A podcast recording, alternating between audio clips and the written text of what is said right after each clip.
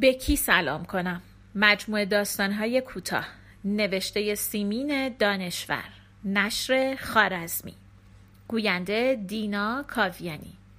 انیس قسمت دوم. به عقیده انیس میارزید.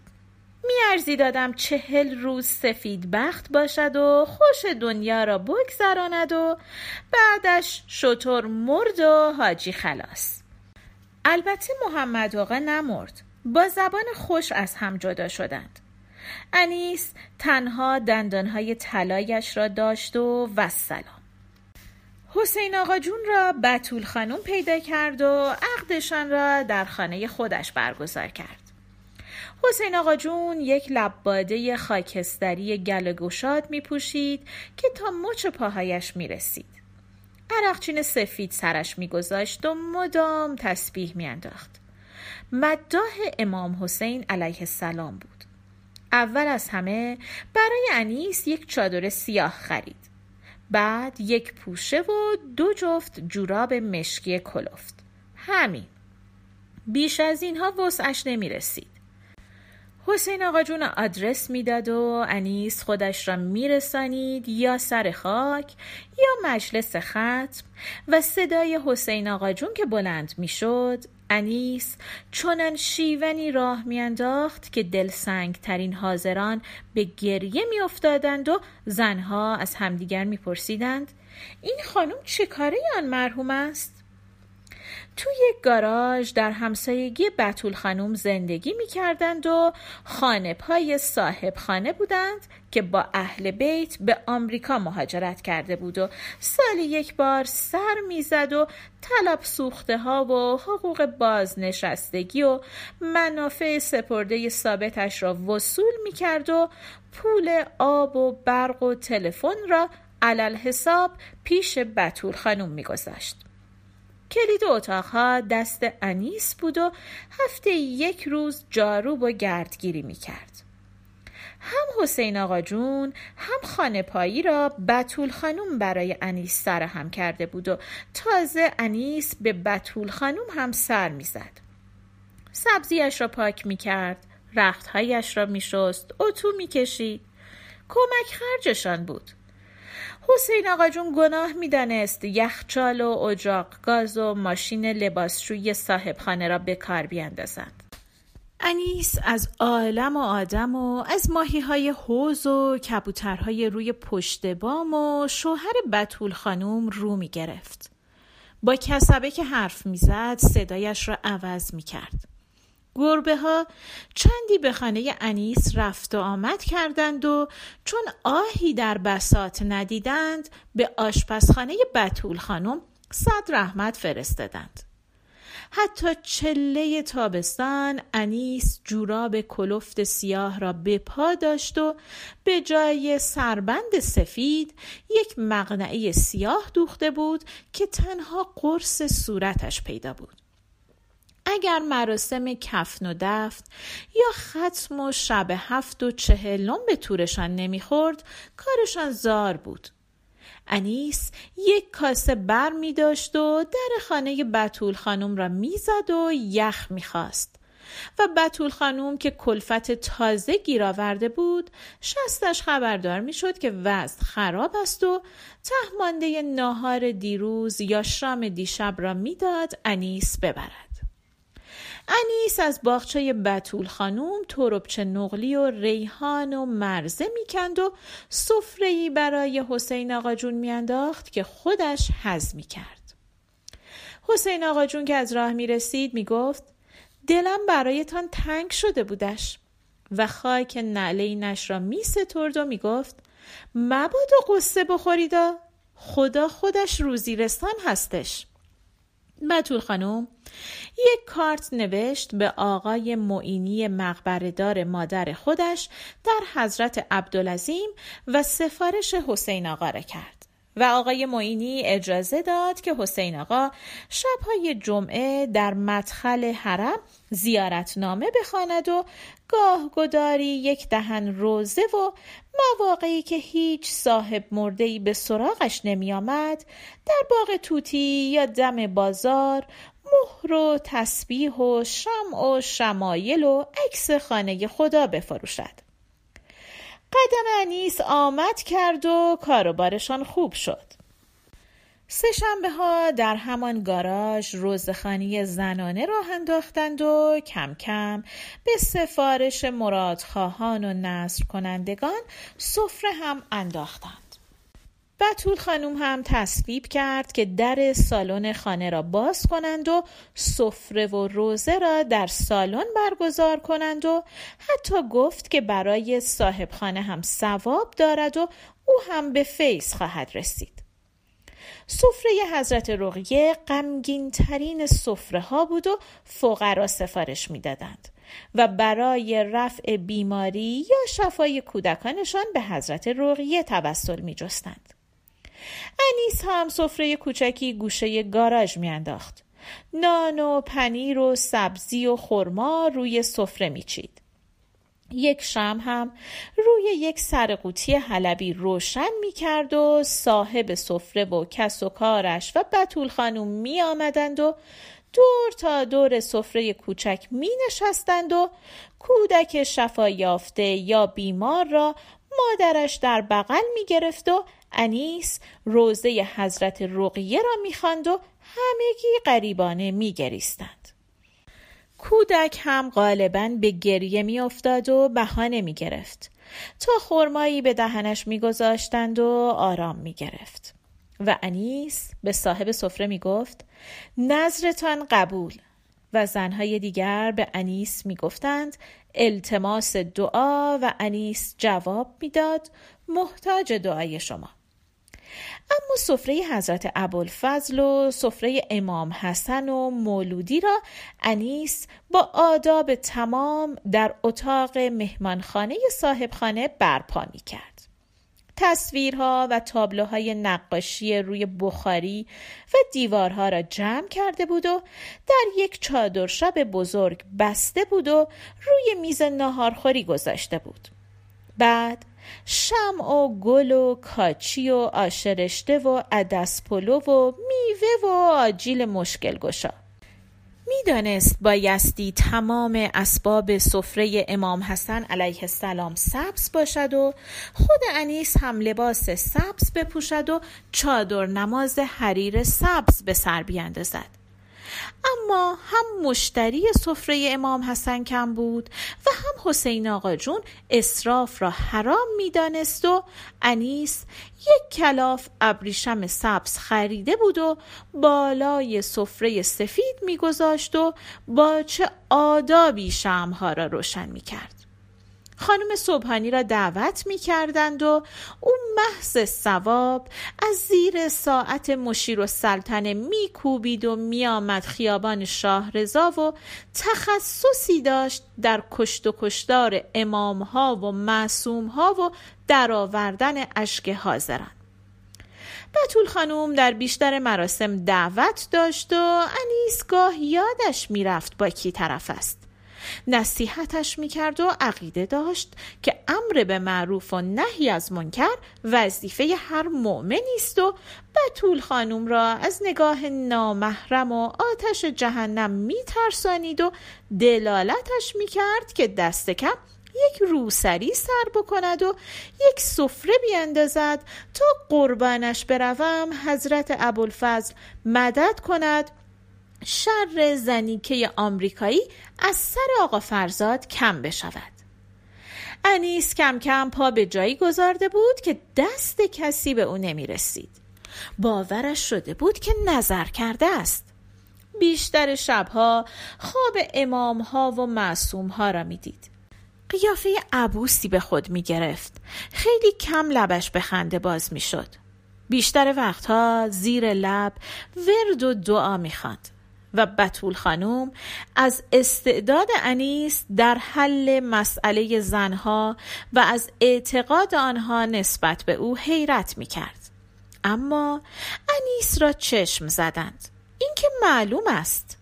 یک روز انیس از صبح تا ظهر نشست به قند شکستن برای روزه همان روز یعنی عصر سهشنبه خانم میرزاپور هم یخ آورده بود و شربت گلاب در اتاق مهمانخانه از جمعیت زنها جای سوزن انداختن نبود.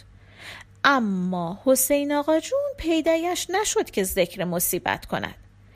از سه آقایی هم که بنا بود برای روزخانی بیایند دو تایشان نیامدند و سومی هم یک دهنی خواند و تمام وقت چشم دوخته بود به در اتاق و تا صدای زنگ در بلند می‌شد خودش را جمع جور می‌کرد.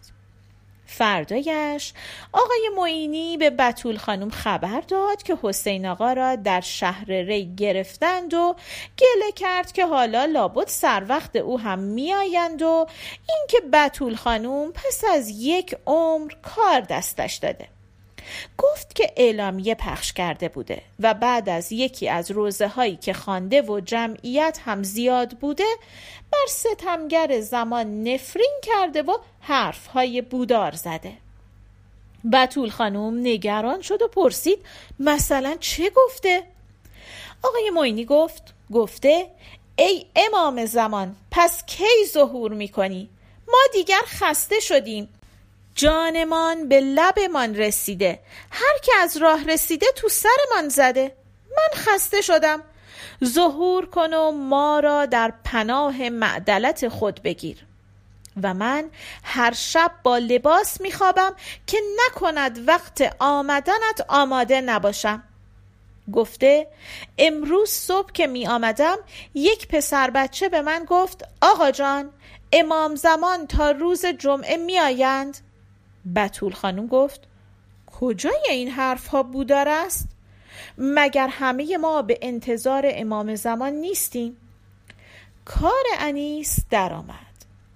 هر روز شامی یا کوکو پخت پرتقال و راحت الحلقوم خرید و از قزل قلعه به زندان قصر و از آنجا به اوین رفت و گردن کج کرد و التماس کرد و خبری و اثری از حسین آقا جون نبود. انگار هرگز وجود نداشته. زنهای همدرد او می‌گفتند شاید زیر شکنجه مرده. شاید دستی دستی سر به نیستش کردند که صدایش را در نمیآورند. سال بعد یک روز صبح زود تلفن زنگ زد و صدای زنی گفت بتول جون سلام. صدا آشنا بود. اما بتول خانوم دل و دماغ و هوش و حواس نداشت که به مغزش فشار بیاورد و صاحب صدا را بشناسد. بازنشستگی حوصلش را سر برده بود و بچه هایش هم در آمریکا ماندگار شده بودند و دیگر حتی نامه هم نمی نوشتند پرسید سرکار؟ صدا گفت ایوا بتول جون؟ پارسال دوست امسال آشنا؟ سال دیگه غریبه. حالا دیگه دوستان چندین و چند سالت رو نمی‌شناسی؟ بتول خانم جا خورد. گفت انیس خدا مرگت بدهد. این چه جور حرف زدنه؟ اول نشناختمت. انیس گفت خواهر جون می‌خواستم دعوت خواهی کنم.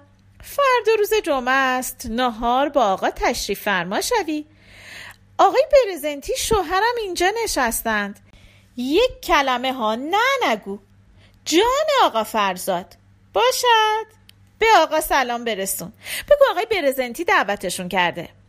بتول خانم قول نداد اما به هر جهت نشانی خانه را گرفت. خیابان امیریه منیریه روبروی حمام. تند و تند و لفظ قلم حرف می‌زد. سه ربع ساعت بعد باز انیس تلفن کرد و گفت خانم جونم دستم به دامنت. ببخشید بدجوری حرف زدم. خدا مرگم بدهد. شما را به جان گلی خانم و آقا فرزاد اوقاتتون تلخ نشه. بی خودی گفتم که همبازی گلی خانم بودم و شما حکم مادرم را دارید. ای خانم جون بیا و این بنده خودت را نجات بده. بتول خانم پرسید از کجا تلفن می‌کنی؟ انیس گفت حالا از سر کوچه مغازه آقا رضا. طرف خیلی کلفته اگه فردا نیاد روسیا میشم. بتول خانم گفت اگر بتوانم آقا رو راضی کنم. اما چطور می توانست شوهرش را راضی بکند که به خانه آدم ندید و نشناخت آن هم برای نهار بروند. تمام بعد از ظهر به گوش شوهرش فرو خواند که یک بار هزار بار نمی شود. که ثواب دارد که برویم ببینیم این دفعه چه دسته گلی به آب داده. سر شب آقا مجاب شد و فردایش با یک دسته گل گلایل و مریم خانم و آقای برزنتی را سرافراز کردند. خانه ای بود قدیمی ساز که دور تا دور حوز تاغارهای بزرگ گل یاست چیده بودند.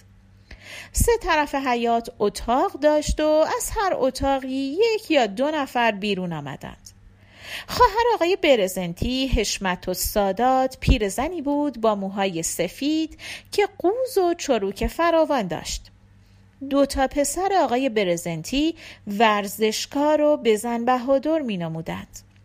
یکیشان قدش بلندتر از حد معمول بود و ریش و سبیل داشت و آقای برزنتی خندید و گفت معرفی می کنم پسر بزرگم طویلات. دندانهای مصنوعی آقای برزنتی ریز و بسیار مرتب بود و بطول خانم اندیشید آشنا که شدیم نشانی دندانسازش را خواهم گرفت. آقای برزنتی مو نداشت و ملچ ملچ می کرد انگار آب نباتی در دهان گذاشته میمکد و آب دهانش را فرو می دهد.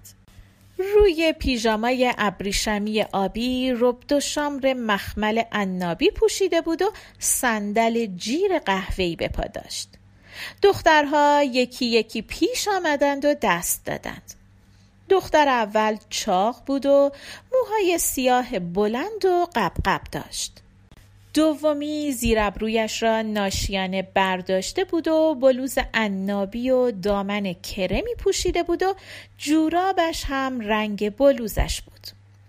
انیس دست سومی را گرفته بود که موهای وز کرده داشت و شلوار پا کرده بود. خود انیس یک پیراهن سرمه‌ای آستین بلند تا زیر زانو پوشیده بود و یک روسری گلدار سر کرده بود و آرایش معقولی داشت. شروع کرد به بلبل زبانی. صفا آوردید. قدمتان بر سر و چشم. دست دختر مووزوزی را رها کرد و دست گل را گرفت و با لوندی گفت گل باشید اما عمرتان گل نباشدش. و بطول خانم اندیشید عجب سر و زبانی پیدا کرده. به اتاق مهمانخانه آمدند و روی مبلهای مخمل گلدار نشستند.